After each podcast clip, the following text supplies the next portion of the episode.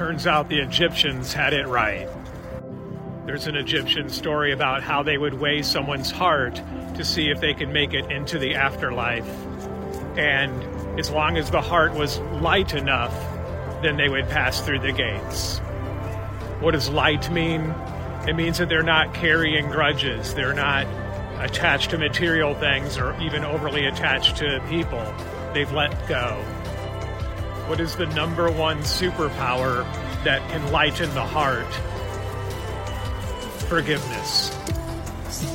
It's one of the most difficult ones for people, but it is truly the most transformational. It lifts all the weight off us and gives us a new kind of dignity.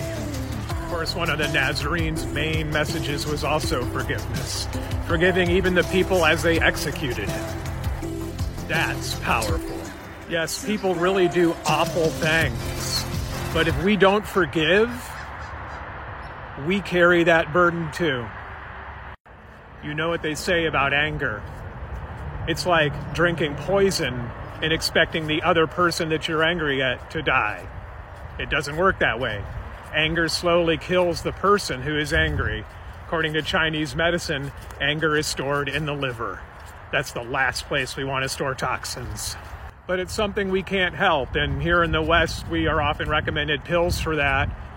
I thank my lucky stars that I found something called Qigong, which means the cultivation of life force energy, to literally purge the negative emotion of anger from the liver.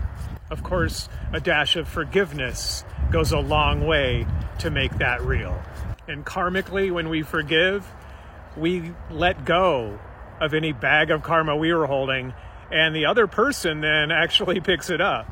So, ironically, forgiving is sometimes the best way to get karma started on someone if they have committed wrong. You holding anger and grudge and hate could actually reverse manifest and keep the person from actually having to attribute for what they've done. Know that person was doing the best they could at their level of consciousness, and so are you. And as we all make mistakes, forgiveness is the quickest route to ensure that we too will be pardoned. After all, judge not, lest ye be judged.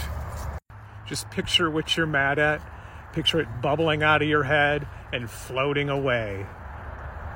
That's it. Short Cast Club